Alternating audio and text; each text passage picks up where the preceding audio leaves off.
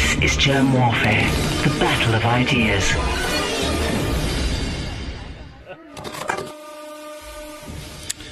My name is Jerm. This is Jerm Warfare, the battle of ideas. Ian Davis, thank you for joining me in the trenches. Uh, it's my pleasure to be here, Jeremy. Thanks for inviting me. I say the trenches uh, because it feels like we're in a war. Do you agree? Yeah, this is this is a war. Yeah, this is this is the Third World War. This is it's the war for ideas. It's it's it's fundamental. Yeah, yeah. Do you think this is in a in a way deadlier than previous wars? Um, I think ultimately we're talking about you know we are talking about if you look at the transhumanist element of it, which is you know something that Klaus Schwab has spoken about at great length in the Fourth Industrial Revolution and elsewhere. Um, that does seem to be the objective. So we're so we are talking of the ultimate objective. I mean, I wouldn't I wouldn't certainly wouldn't say it's a short term objective, but um, yeah, we're talking about the extinction of the human race. I mean that that is certainly on the table. I mean that that is that's what transhumanism is. I, I you know, whether the uh, our our um, would be rulers uh, would consider, you know, they want to mm. keep some parts of humanity for themselves, perhaps. But I mean, in, in terms of the of the, the vast bulk of the human population, they're looking to transform it, look quite literally. So yeah, the, it's a battle for survival of our of everything. It's a battle of survival for our for our way of life, our cultures, our uh, you know the the political and and uh, socio-economic systems that we that we value on you know everything. Um, so yeah, this is it. This is this is an existential fight, no doubt about that. Before you break apart the talking points that we're going to discuss, what is the big picture here? I mean, ultimately, it is seizing control of everything. So, seizing control of all resources, seizing control of all economic activity, seizing control of the population in terms of our behaviour and in terms of uh, what we are allowed or permitted to do, um, and moving towards a, a, system, I would say, of you know, we, there, there's going to be a, a, kind of schism in in humanity, um, with a with a class of people who are privileged and, a, and an underclass, and everybody else will be part of an underclass. I mean, that's that's ultimately where this is heading. And this global elite would be referred to as the global public-private partnership, the the G triple P. Yeah, I think the, the, the global public-private partnership um, is something that explains how it's, it's the flow of policy around the world. It's how how policy uh, originates. It's a it's a concept that comes from the World Health Organization originally. They were talking in terms of global public-private partnerships, um, and it, it, goes all the way back to the idea of I don't know whether you're perhaps not familiar of it in South Africa, but that Tony Blair, our, our former prime minister, he had an idea called the Third Way. Um, and Bill Clinton as well. In fact, the Third Way was popular all across Europe as well, with Gerhard Schroeder and people like that were promoting that. That's based on the idea of communitarianism, which comes from people like um, um, Etzioni and people like that. The stakeholder capitalism model of global governance. So, the, the, and, and the GPP, the, the Global Public Private Partnership, is kind of, if you like, the operating system for stakeholder capitalism. So, so what yeah, are those? Sorry. No, no, no. So like I want to understand this now. So what is the the GPPP and it sounds funny. Yeah, um, G- the, the the G triple P and stakeholder capitalism. What are those two things? Well, stakeholder capitalism is an idea that uh, originated in, with Klaus Schwab in the 1970s. Klaus Schwab and the, and the think tanks. Um, you know, so Klaus Schwab was was quite uh, closely associated with the Club of Rome, and as were the World Economic Forum. So the, the, these policy think tanks that I would put at the near the top of the global, what I call the global public-private partnership, but that is also it's it's not me calling it that. That's that's how it's been referenced in you know documents from the World Health Organization, from the United Nations, and so on. Um, yeah, so so stakeholder capitalism was originally promoted. The idea was that it was a more responsive, a more caring type of capitalism. That the that global corporations um, recognised that you know their their responsibility and their their complicity in creating some of the problems that we now face um, on a glo- on a global scale, um, and, and they sold it. The idea was that um, that that corporate governance would be formed by a network of stakeholders that ev- that they would be uh, have, a, have an ongoing conversation with with uh, non-governmental organisations, the government, and something called civil society, which would be created, which would represent our interests, and there would be this ongoing conversation about about how um, global corporations managed resources and global operations and so forth. That was how it was presented. That was that was how it was, spoken about by Klaus Schwab and others in the 1970s, uh, and and then basically that that's that's that was the idea of it. However, you know, that was that was the sales pitch. What it what it actually has transpired, what it's turned out to be, is a way to insert for global corporations, uh, all global, even you know the banks, and I would I would include maybe the Bank of International Settlements and in, in that as well, to insert themselves into policy making. But more more to the point, at, at, the government level, which I would put some way down, I, I would refer to government within the global public private partnership purely as policy enforcers.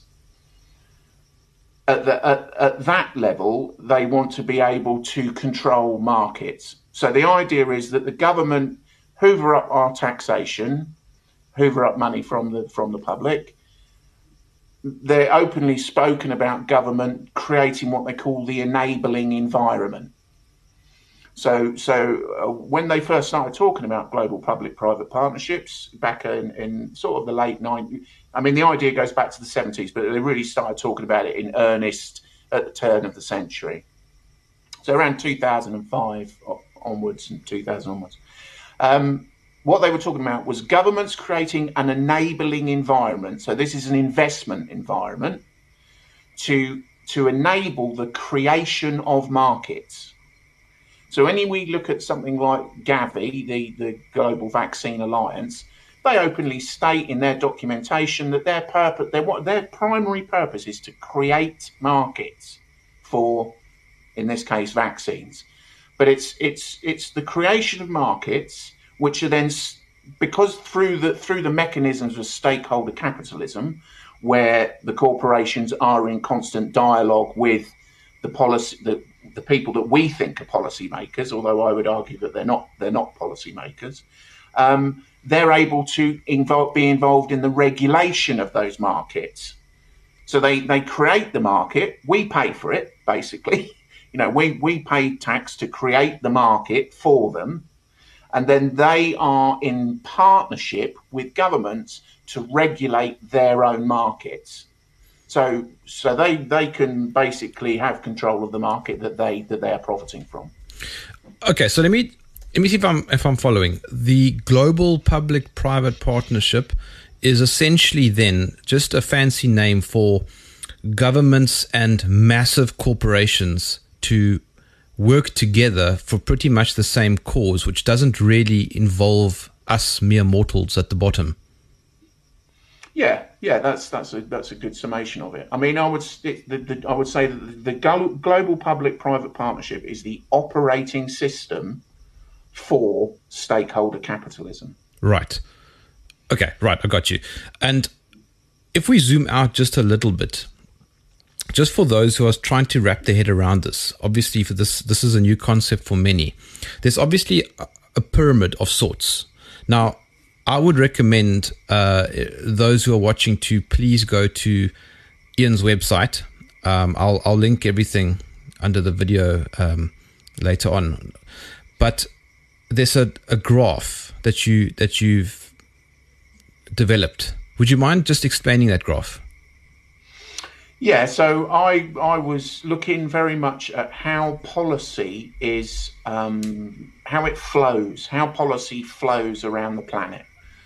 So, I mean, it's not everything. I mean, obviously, like government makes policy on specific issues, but when we're talking about the really big, what we might call global agendas, so things like sustainable development um, and international banking reform and things like that, that that starts usually at a global level with a dialogue between the think tanks. So we've got the global globalist think tanks at the near the top, um, and they're in dialogue usually with the financial authorities. So it starts with the financial authorities, and I would suggest that the, the ultimate financial authority on earth is the Bank for International Settlements. Then you've got the central banks, who, who obviously, you know, they, they bank at the Bank of International Bank for International Settlements, and they're in constant sort of dialogue with the think tanks. And this this these conversations take years. I mean, this is one of the things I think that we need to understand about the global public-private partnership. They think in terms of decades and in terms of, of centuries, perhaps. You know, so they so they are they discuss the policy, they decide on what the policy agenda is but they're not legislating. They're not. They're not passing hard and fast policies. They're not, you know, decreeing that South Africa does this or the UK does that. They they are just setting a policy framework, a policy agenda. From that point, it goes down to other organisations, which we might call the policy distributors. So, uh, you know, a, a good example would be the IMF. So the IMF they they offer relief money, they offer aid money in exchange for policy commitments. So at that point, even then, that's not that's still not legislation. It's still not hard and fast law, but they're asking for policy commitments from countries in, in return for investment. Then we get down to the government level, and it's at the government level where the policy agendas, the ideas that have been that have come from think tanks like the Council on Foreign Relations and people like that, and the and the Royal Institute of International Affairs, that then gets converted into policy and legislation which affects us directly on our doorsteps. So it, it's it's through the lens of government that global agendas in terms of in terms of what the, the global public private partnership are pursuing gets converted into um, hard and fast policy and legislation, which then gets so the government then enforces that upon us. So I think a, a, very good example is sustainable development. We've got we've got the Club of Rome talking about about the need to to to move us towards a new economic model in order to save the planet. They're they're arguing way back in the night in late sixties, nineteen seventies. That gets converted through intergovernmental organisations, who I would put as kind of the policy distributors, into a more formal agenda like Agenda 21, and then on to things like sustainable development goals. And then in the UK, that gets converted into hard and fast policy. So in the UK, we've got net zero policy, and then we've got all the laws and everything that are coming out to enforce net zero policy. So, so something that started in the at the globalist level, you know, half a century ago, is now a hard and fast policy policy that we are all subject to, and we so, are all subject to it. Yeah. So I've got your your diagram in front of me, and the hierarchy looked something like this. So, right at the very top, you've got the policymakers, as you were now talking about, and policy policymakers could be, for example, the Bank of International Settlements as well as central banks. Uh, so they they're right there at the top, um, and then just underneath them, you've got the World Economic Forum, Club of Rome, Chatham House, Rockefeller Foundation, and so on. So they now would they would now make policy suggestions, um, and they can't enforce it, but global governments seem to adopt those policies in, in many ways, not so? they don't enforce it. They choose they choose not to go down the route of of stipulating legislation, and I think there's a reason for that. Is because then you can't point a finger of responsibility at them. Right. But what? But they but they do enforce it in the sense that if you think about the, the Bank of International Settlement, and, and, you said to me earlier that you had uh, John Titus on previously, mm. um, the, the the banks are able to control money so that the bank, the Bank for International Settlement, and the central banks control money. They they create it out of thin air. It's what Professor Richard Werner called fairy dust. Um, and so, if you've got con- that kind of level of authority, which you get from the, being the only people on earth that can create money from nothing, mm. then you know, then obviously that's that's pretty powerful so, although governments aren't, well, hitherto, I should say, governments weren't compelled to follow policy, but obviously now we're in a situation of going direct. I'm, I'm sure you're familiar with that from Catherine Austin Fitts and yep. John Titus. So now we are in a situation where they are directly controlling fiscal policy. So they're if they're they're basically controlling what governments what public spending. So that is that is that is taxation without representation. That's that's the democracy deal breaker, really, because you know we elect we elect our politicians and we expect them to be to be deciding how the public purse is distributed, mm. but they're not. They're not deciding it anymore. Now, but don't, now central banks are. But aren't governments in some way obliged actually to follow through with some of these policy decisions. For example, the United Nations has member states who sign pledges to listen to their policy um, proposals. Yeah, of course. Yeah, there are treaties, there are international mm. treaties and things like that which are binding. Yeah, yeah, definitely. So I mean, you, you've got, um, uh, you know, I mean, for for for one uh, example, um, there's I can't remember the name of the treaty, but there's the treaty that protects Antarctica. So this is this, this is an international treaty which countries across all across the world have have agreed to. They abide by it, and they're going to protect the environment of Antarctica. They're not going to exploit it. But the problem with things like those in international law and, and so forth is that it doesn't mean anything. It, do, it doesn't mean anything to mm. the global public-private partnership. They are, they are currently pursuing the the hoovering up of all resources on Earth, and they are focused on um, something called the global commons. Now, the global commons are all the things on Earth that all human life relies upon, but no one owns. So things like forests and, and water sources and the oceans and the sky, those those things that we all life relies upon. Now they are hoovering them up, and that includes Antarctica. Antarctica is part of the global commons. So there may be a treaty in place to stop allegedly the exploitation of resources in Antarctica. I mean, there's you know untold amounts of mineral wealth there, but when push comes to shove, none of that matters because mm. they because they they they create the law, they break the law. You know, so it's it doesn't it doesn't really matter to them that, that, that there are these that there are these important foundational things in place. Doesn't matter. And then underneath the policymakers, uh, you've got the policy distributors, and they one tier below the top tier, and some of those policy distributors would be the United Nations, IMF, IPCC, who handle our climate change um, propaganda, with the World Bank, WHO, who are very much in the driving seat right now. Um, philanthropists, I'm guessing uh, you would include Gates and Clinton foundations there and Soros. Yeah, no, um, the, the, the foundations, yeah. Yeah. So they they are essentially think tanks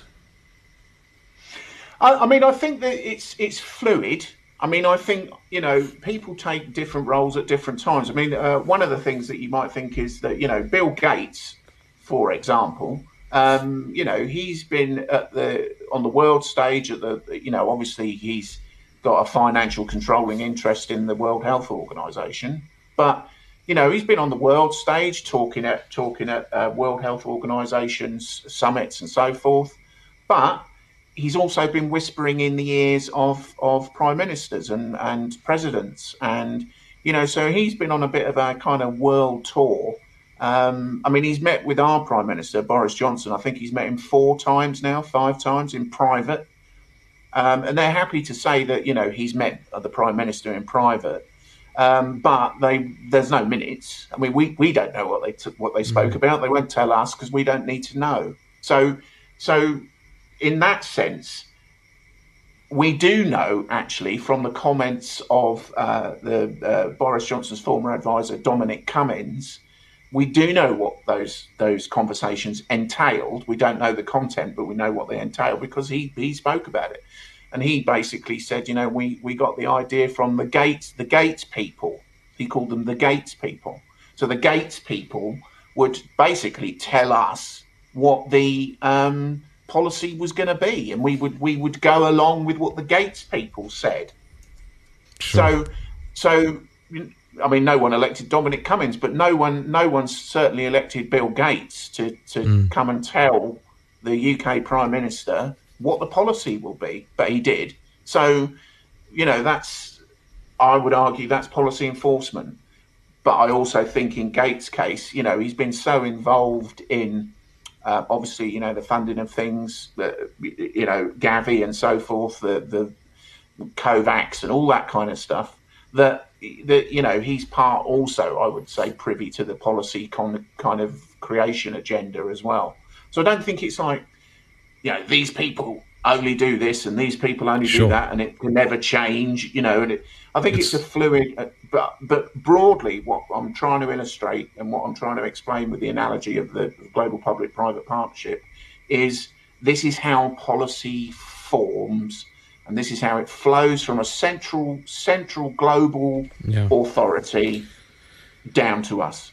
Here's what's quite scary, and uh, correct me if I've got this wrong, but we're dealing with the top two tiers of the hierarchy so far, and it's all private.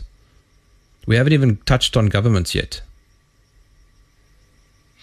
Yeah, no, I mean, I, th- I, think if you if you look at who who has got the upper hand in the relationship, so government are always saying about. Um, I don't I don't know whether how often the South African government say it, but our government say all the time that they are working with their industry partners.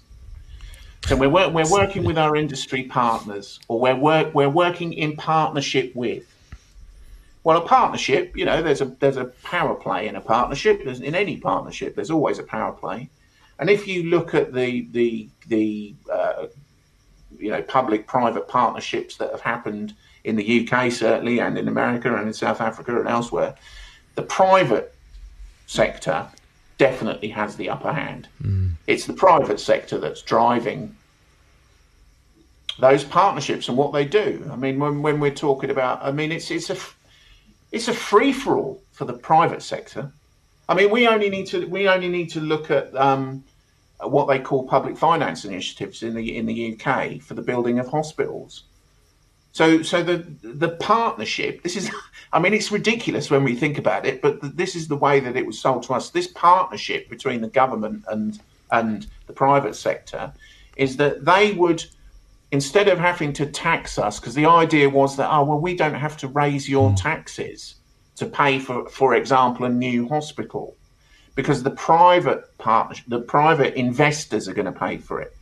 Well, those private investors, I don't know, you know, a hospital, say a fairly large hospital in the UK might cost, you know, 40 billion or 50 billion to build or, or whatever. Not that much, it'd be more millions, but 50 million or 60 million or whatever, 100 million to build. They then, the private investment money then builds the hospital and goes, there you go, we built your hospital, thank you very much. Now we're going to lease it to you. So they invest the money. It costs them, you know, how, how, many millions to build the hospital, and then they lease it back to the government, and the government then pays them back, however much they want. And you know, things that ridiculous situation where a hospital that costs 40, 50 million to build, you pay back 300 million. Sure. So, so that's and that's coming out of the taxpayer's purse. That's that's tax tax pay money. So basically, it's theft. Is Yeah. is a it's it's it's theft. It's Yeah. it's it's ro- robbing the public purse. But but but now they want to do it on a global scale. They want to they want to step up that kind of, I would say, criminal activity. It's hmm. usury at the at the very at the very least, and do it on do it across the planet. That's that's what they're doing. That's that is what's happening. Um, another example might be, let's say, Pfizer uh, rolling out COVID vaccines um, for free, but actually, the taxpayers are going to be footing that bill in the coming years. Yeah, I mean Pfizer made Pfizer aren't doing it for free. Pfizer are charging for it. I mean Pfizer have made I think in the first quarter after the vaccines rolled out, they made an additional profit of 19 billion. So they're not they're not doing it for free. AstraZeneca, AstraZeneca have made a big thing about doing it for free. I'm not saying well, you know, we're we're giving it away for for nothing. Look at us, aren't we magnanimous? But in places like Africa, in, in the lots of you know, a lot of the, and the, this is very much, I would say that they are targeting um, the, the global south. They are they're they're targeting that for ini initially for for as a as a piggy bank. AstraZeneca had an agreement with uh, I don't know I, it was quite a few governments that they, they they had this agreement. Whereas if they gave the first batch of vaccines free, they would then be involved through Gavi um, in these developing markets. They would give these vaccines for free, but then they would be tied in as the vaccine manufacturer. So then AstraZeneca then get that whole market, and it's not free now. It's only free to start with, then it's not free, and they tie up the whole market for themselves. They will always get their money. Yeah, yeah. It's, it's, they- they'll always get their money, and the, but they, but this is it's not just about money. It's about control. Control. It's about mm. yeah. It's about it's about socio-economic and political control. Going back to your hierarchy, so at the top you had policymakers, which we chatted about. Then you had the policy distributors, which we chatted about. And now we are three tiers down, and we're on the policy enforcers, and that is now where we get the the governments coming in, um, as well as uh, organizations like the CDC and the FDA. Yeah, yeah. I mean, obviously, I mean, the, the, they're not. Their role is their role is you know policy enforcement. You know, officially that's their that's their role as well. But that, that you, I would say that on, as as I was saying earlier, on the large global agendas, um, you know, I mean, I'm not suggesting for one moment that that the government never make policy about anything. I mean, if there's a if there's a, a, a new a new uh, infrastructure project or whatever, or there's a there's a change to regulations, then obviously governments make policy on lots and lots of different things. But on the big global issues, for example, in the UK, we we're committed to net zero. It, it doesn't matter who you vote for. We're committed to net zero because it's not coming from the government Us too. it's coming from yeah so so we you you're it, you can vote for whoever you like you can't get rid of net zero because mm-hmm. net zero is not a government policy. You can't get rid of yeah. You can't get rid of lockdowns either. you can't get rid of lockdowns. It doesn't matter who you vote for you won't get rid of them because it's not a government policy. It's a it's a they're enforcing it but the it's not there it's not there they didn't devise it. And that's that's how you get coordination globally mm. And I, and it's it's a very it always it, it always confuses me how people can't see that I mean when you've got the same policies in South Africa and Australia and the UK and Germany and the US the, the whole world they've all got the hmm. same policies It's just And it's not- coincidence. it's just coincidence, yeah. it's just just one of those things, you know. It just it just it just happens. It just happens like that.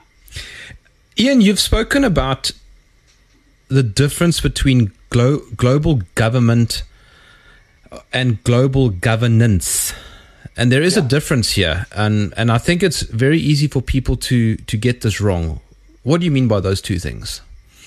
Well, global governance is, as I said, setting the agenda. Global governance is not about setting hard and fast rules and legislation. No, I'll, I'll rephrase that. It's not about setting law and and and policy in a rigid, stamped down kind of way.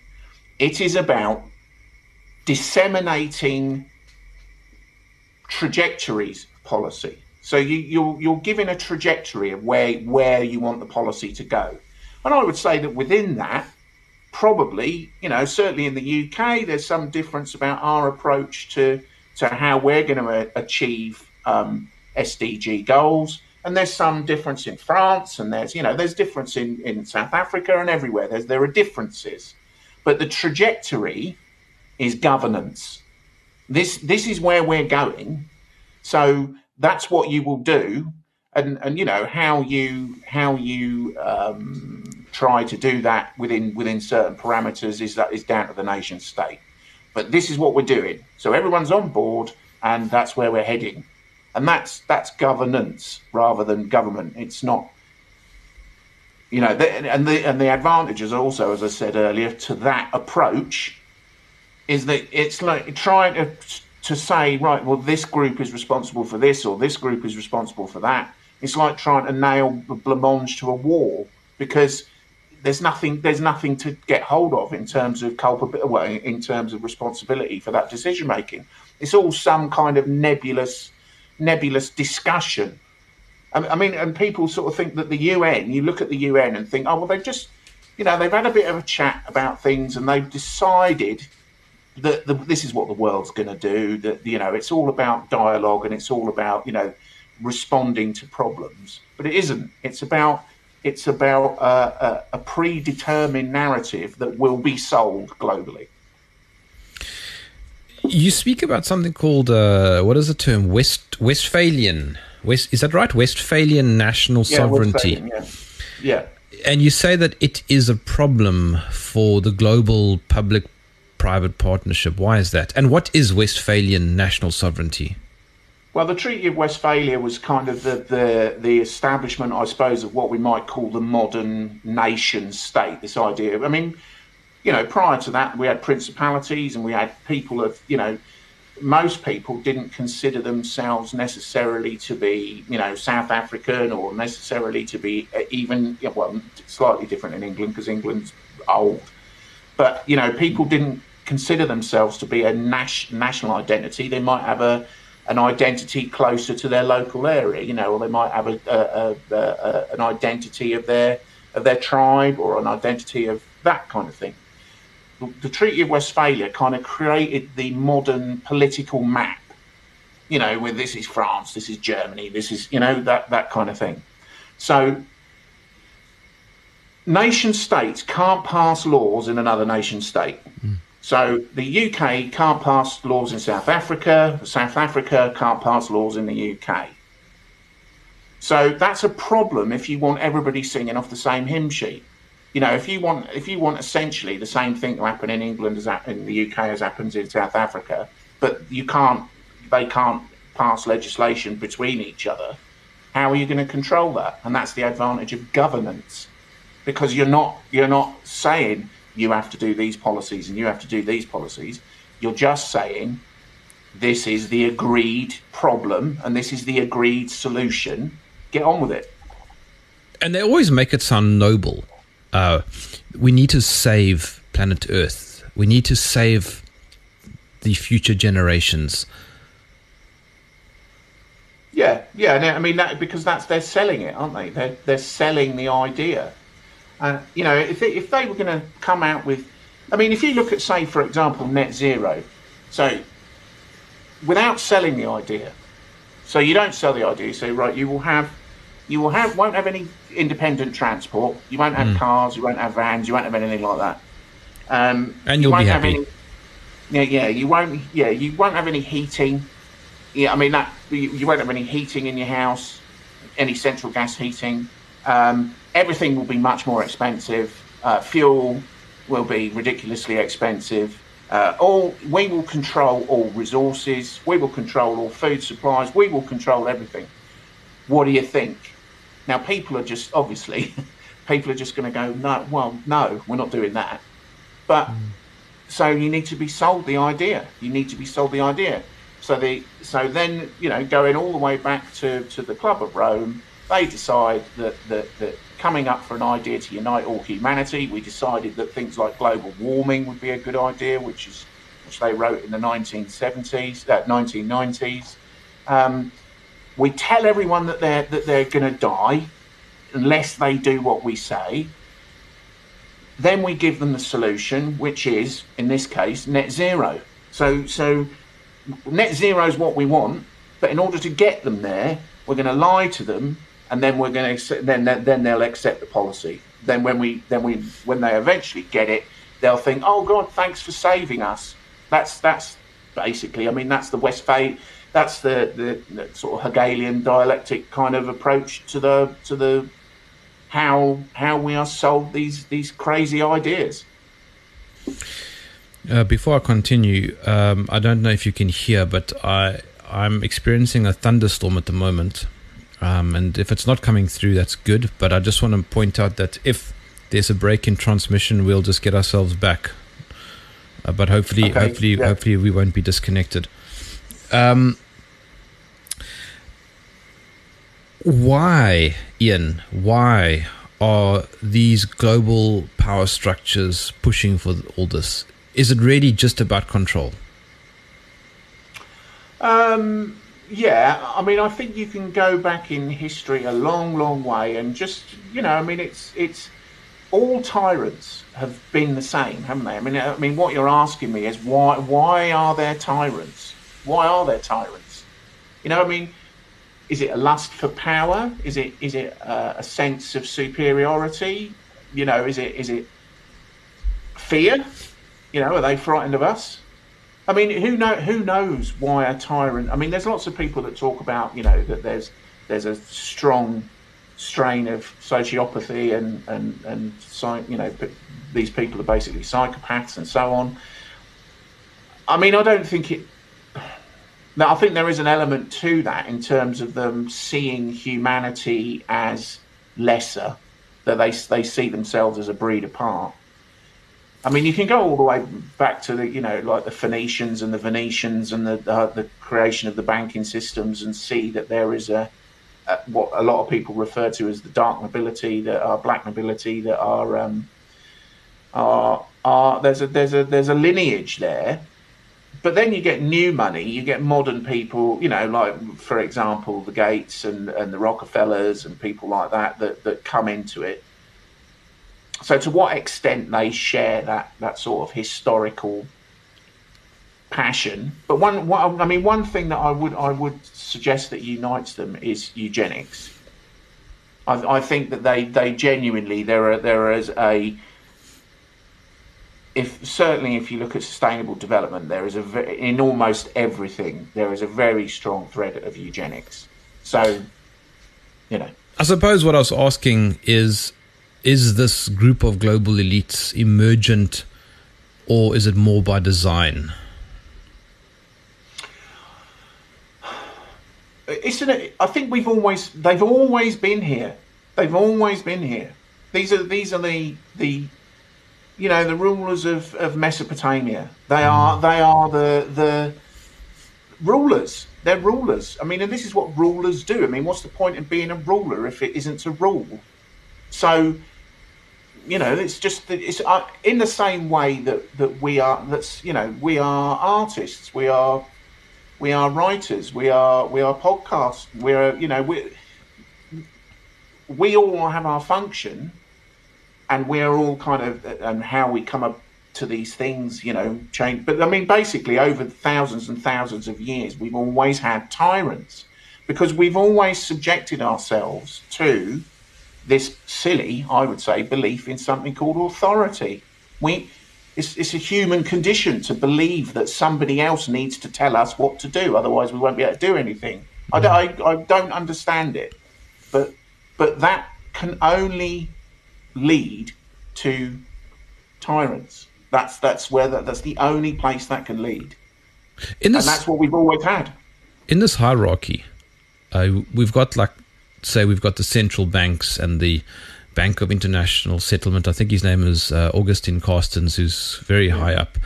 Um, are there people higher than that? It's very hard to say. I mean, there's a lot of people, and I'm, I've, this is not something that I've researched in any great depth. There is a lot of people that talk about something called the black nobility. Then there's, if you go back a bit further, there's you know the the um, uh, Committee of 300 and all this kind of stuff. Um, and it may be true, it may not. I don't, I don't know. And you know, I mean, people that have researched it a lot more thoroughly than I have would be better placed to talk about that than I am. Um, but from my perspective, although it would be fascinating to find out about that, that would be that would be very interesting.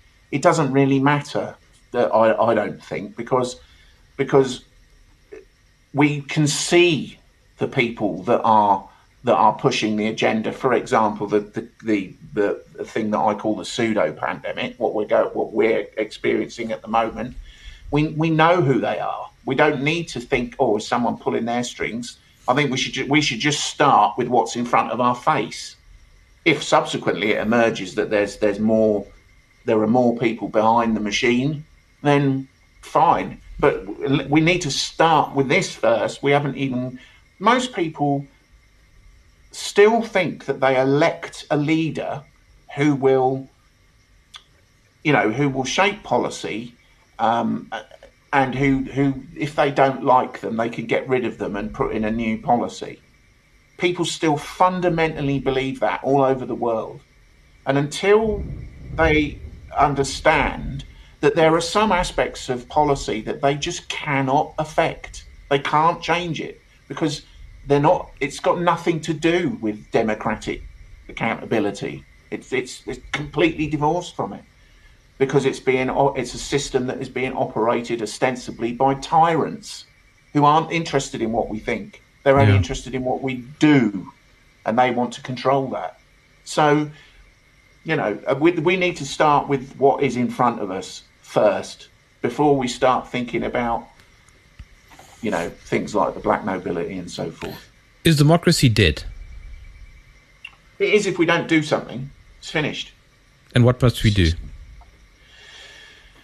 Um, I think we need to look to each other and we need to look to the local community around us and we need to start acting autonomously because we at the moment are reliant for so much on, you know, for, to the infrastructure that is around us and that infrastructure is put in by government. So government have got control of that infrastructure and therefore got control of us.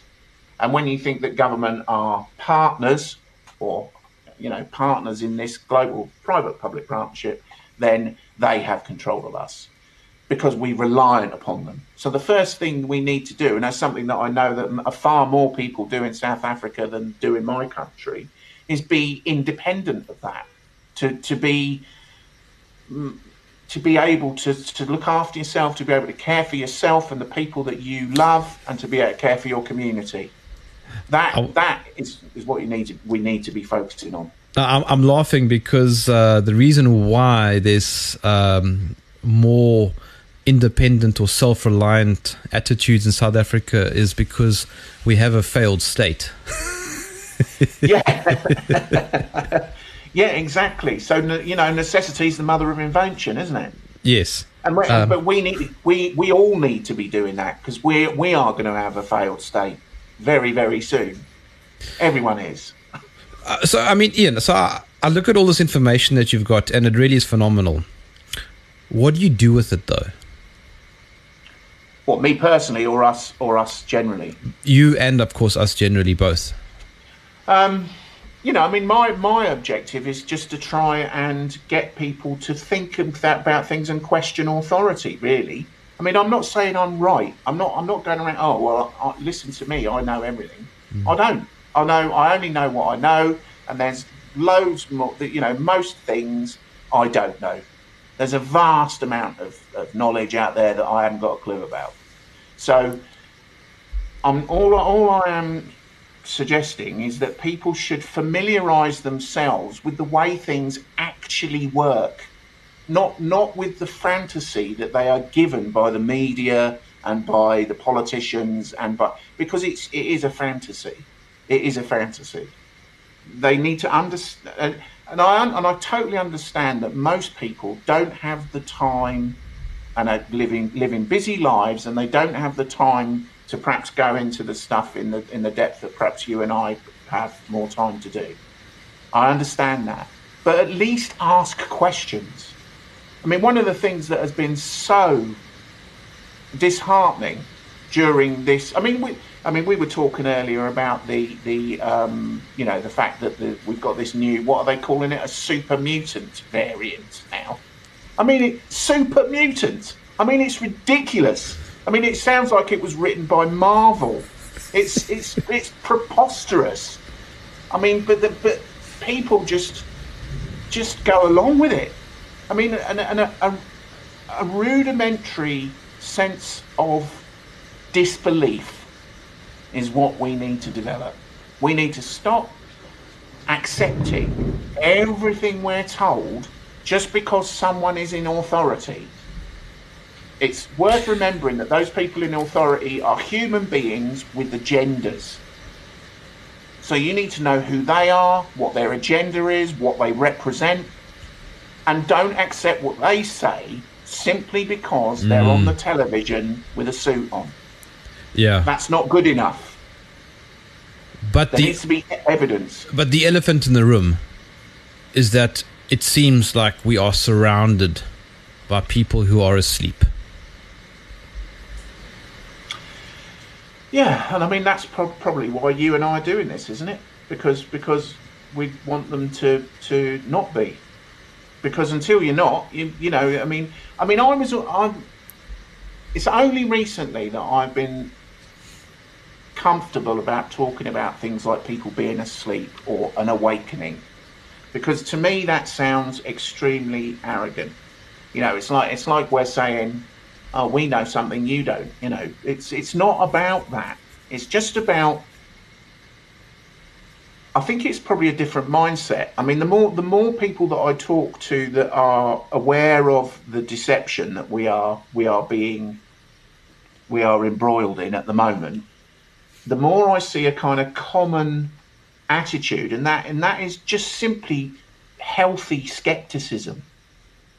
It's just healthy skepticism of and somehow many of our fellow fellow you know our compatriots have just given up that skepticism. And i don't know why i don't know why but it just seems that they don't question anything. That they could literally be told anything and and go along with it. I mean some of the things we are we have been told like the super mutant variant that we've just been talking about a laugh out loud funny. I mean, they're ridiculous. I mean, it, it's it's comical. There's no science behind any of this. It's all made up. it's, it's made up nonsense. But we don't question it, or, or you know, millions of us don't question it. Why don't we question it? Uh, I mean, it's so difficult to say, isn't it? I mean, no, no we're all individuals. We're all different. Not I know, can, I know, but you, I'm asking you know, for your opinion. Right. Well, we're born. When we're born, we are told from the very, very from the cradle. We are told about authority, aren't we?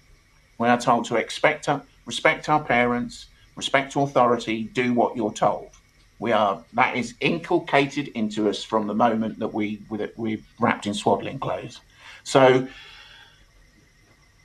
we have we're we're kind of bred we're kind of bred to obey authority. Now, when you're a child, that's a very important thing to do because if your mum or dad say stop, you've got to stop because you might get run over by a bus otherwise or whatever. So that's important. But when we become adults, there needs to be a transition away from that mindset. We need to we need to transition away from from simply obeying authority to to uh, taking individual responsibility for our actions in all things. Norman makes an interesting comment here. Um, he, he's basically saying that this has been a long game. Um, and so, because the game is so long, you don't really notice the changes along the way. Yeah, I mean, I think the boiling frog analogy is a good analogy. I mean, you, you, you just, you know, the frog sits in there, you gradually mm. turn the temperature up and it boils to death. And that's what, I mean, I think, I think being, having an interest in history helps in, in terms of, in terms of a perspective because, you know, history doesn't necessarily repeat itself, but it does have patterns. You know, and, uh, and you can, and you can, a historical perspective can give you some sort of insight into into the same thing happening again. So, you know, I mean, I think I think there are lots of there are many different aspects, and there are many there are many different ways that we can come to question authority. But that is the fundamental thing that, that we need to do as a species, and I mean I mean as a species we need to do that. We need we need to be less trusting of authority figures. And that doesn't mean that doesn't mean that we have to disbelieve what we're told. I'm not suggesting that we have to disbelieve everything, but we, you know, if you see a piece of information or somebody tells you something, go to the sort of basic fundamental principles. What is the evidence to back up what they are saying? Mm. I mean, with the super super mutant variant, the evidence is non-existent. It's it's just you know, it's just it is just made up. But it's so hard for people to believe that because you know the prime minister or the or the, in, our, in our case the health secretary mm. is standing in the houses of parliament speaking authoritatively about the super mutant variant and that's enough for most yeah. people because they cannot believe that in this case he would would lie like that. They can't believe it. And yet and yet they have a history of lying. Yeah, and yet and yet, you know, who doesn't I mean this is the this is the weird, isn't it? This is the juxtaposition that's so strange. Who do you not know? Who who do you know that doesn't think politicians are corrupt? Everybody thinks politicians are corrupt and yet we still believe what they say. Even though most people don't believe, you know, normally wouldn't trust them. Is humanity on a cliff edge? We are in a big, this is it, we are in a big existential fight for survival. So, I mean, I don't know whether you, but and uh, going back to something else I was saying earlier, the people that we're up against aren't thinking that they're going to win this next week. They've got a long term strategic plan. Now, I don't know why, I've, I've discussed it in my book, um, why I suspect they may have acted when they did, because if you look at the coronavirus story, it's not actually that good. There are, there are so many holes in it you kind of think mm, it's almost as if they went off a bit half baked, like, oh, we've got to do this now. And I think if you look at the collapse of the international monetary and financial system that was clearly started with the collapse of the repo market in America, then I think there's an element of we've got to go now. You know, th- this is the time now, otherwise, we're not going to be able to recover this. That is speculation. But I mean, that's the only thing that I look at where I think because I do think that there that there are so many shortcomings in the story of the virus and of coronavirus that it's it's almost as if it, it wasn't quite the, the plan wasn't quite fully formed when they went when they went with it. But I mean, the plan can't actually be that fully formed when you're dealing with so many people and so many variables. Well, I mean, no, it's true. You know, you, you, know that you have to sort of be, be able to prepare for, for contingencies, but that's mm. how compartmentalized authority works. So, in com- with, with a compartmentalized authoritarian structure like the G, the Global Public-Private Partnership, not everyone knows what's going on. I mean, there you know there are probably there are plenty. I mean, if we look at our our backbench MPs in the UK, I mean, it seems to me that most of them believe it, everything. I mean, they, they believe what they're told, and they like like the, the rest of the population. Mm. They're not they're not privy to any kind of any kind of skullduggery, but those at the top are manipulating the situation. So, and in and in that and in that moment, they are able to, you know, control agendas of what people are working towards. But the people that are doing it don't necessarily know that they're being moving towards a controlled agenda. They think they're just responding to a, a, a an international crisis. In front of you, Ian, there is a crystal ball. What do right. you what do you see? I think we've got every reason to be hopeful at this at this point, because I, I think one of the things that I found most encouraging is the fact that there are lots of people who are double vaccinated who are suddenly realizing that they're now on a treadmill that you know now they're now in the UK and in, in America and everything they're talking about the booster shot. So the the the the num the number of people in who have who have questioned this from the start that have been that have been sort of kind of skeptical about the whole narrative from the start is I would say you know a relatively small part of the population. But there's a lot more people who are who who probably took the vaccine just because they wanted to go on holiday or they wanted to see their friends or they wanted to travel who I think were aware of the of the um, people that were questioning it more more vociferously, but thought, nah, I'll, I just want to go to I just want to go on holiday, so I'll take the vaccine. But now they're saying no. Only only a few months later, they're saying no. Now you need a booster, and now they've come up with this idea of the super mutant variant, which is the reason why you need your booster. That group of people who outnumber us by orders of magnitude, if they decide that no, we're not going along with this anymore, then we're going to be talking, you know, 20, 30%, maybe more of the population. When we get to that level, then it, I would suggest that, you know, it's going to be very, very, very difficult for them to enforce their will.